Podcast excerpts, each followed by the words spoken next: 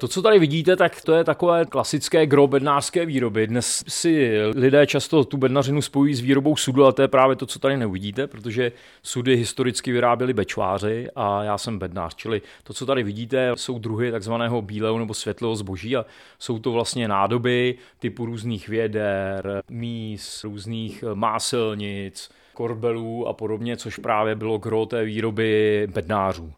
Aleš Nový mě právě provází po své dílně. Tohle to je klasický zvuk, který vydává vlastně na tlukání té dřevěné obruče. Když si vybavíme sud, tak má okolo sebe ty kovové obruče.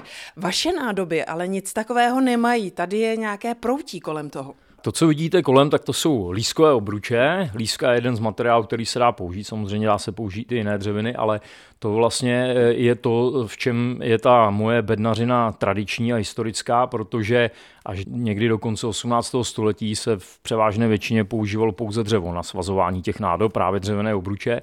A tohle je vlastně znovu obnovená technologie, která tady brzy vymizela. Takže to je, co k té tradiční bednařině historické vlastně patří.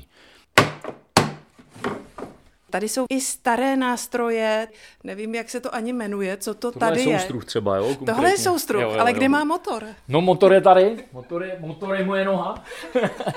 motor je moje noha, takže vy vlastně šlapete a využíváte pružnosti materiálu. Tady samozřejmě teď máme gumu, ale původně to byla pružná větev, dřevěná.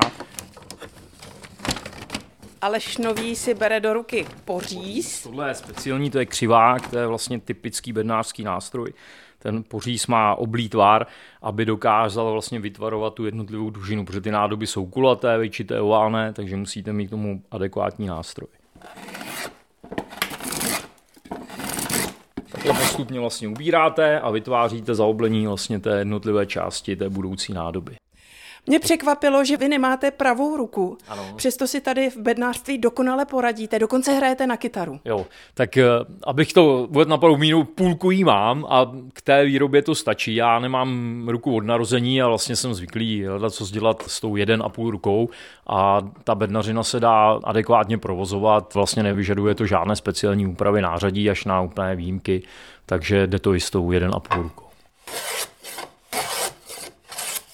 Aleš Nový získal v roce 2022 titul mistr tradiční rukodělné výroby středočeského kraje a často také spolupracuje s muzeji a skanzeny. Asi největší kolekci eh, z poslední doby můžete vidět v archeoskanzenu Trocnov, což je vlastně takový Žižkův skanzen, který vznikl v Jižních Čechách Trocnově, kam jsem dodával asi jako největší kolekci z různých nádob od vlastně malých, nejmenších což jsou třeba tyhle ty dýhové misky po 800 litrovou káť na koupání pro Jana Žižku, takže to tam můžete vidět. takže 800 litrová káť ano, ano. na koupání pro Jana Žižku tak, vznikla tady. Tak, vznikla tady taky. No.